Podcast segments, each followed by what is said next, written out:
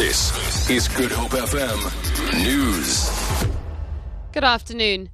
The ANC National Executive Committee member Nkosazana Dlamini Zuma says celebrating National Women's Day should serve to remind Africans that many struggles are yet to be won.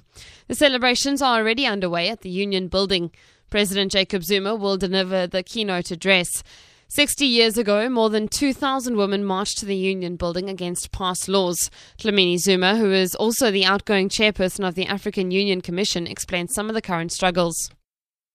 There are struggles against poverty, against violence, sexual violence against women, struggles against ignorance, disease, drugs, um, struggles for women to take control of their bodies, struggles for women to take their rightful place in places of leadership in all areas of human endeavor.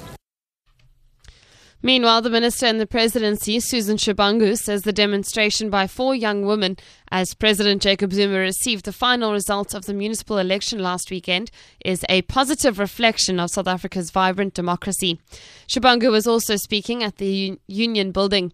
The women were manning the EFF desk at the IEC's National Results Operations Centre. They went to the front with placards that referred to President Zuma's rape trial in 2006. Candidates for the post of public protector will be interviewed on Thursday. Interviews will be conducted by a parliamentary ad hoc committee appointed to facilitate the process. The 14 candidates will all be interviewed on the same day. They include Judge Siraj Desai, Deputy National Director of Public Prosecution, Willie Hofmeyr, and Direct Deputy Public Protector, Kevin Malunga. Zaylene Merrington reports.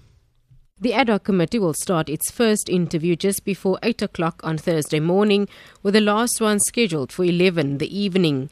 Each interview is allocated an hour. The candidates are mainly from the legal fraternity. Judges Siraj Desai and Sharise Weiner are the only two judges on the shortlist. Parliament received 79 nominations, with 15 of those nominees either declining or not meeting the relevant deadlines. Tulima Madonsela's non renewable term comes to an end in October. Zaline Merrington, SABC News, Parliament. The Treasury says South Africa will maintain a tight grip on spending, reduce debt, and implement reforms to boost economic growth.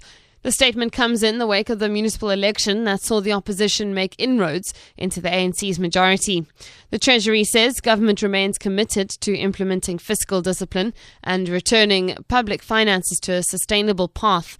Ratings firms Fitch earlier warned that the election result could see government implement costly spending measures that could breach expenditure ceilings. For Good Hope FM News, I'm Vicky McCallum.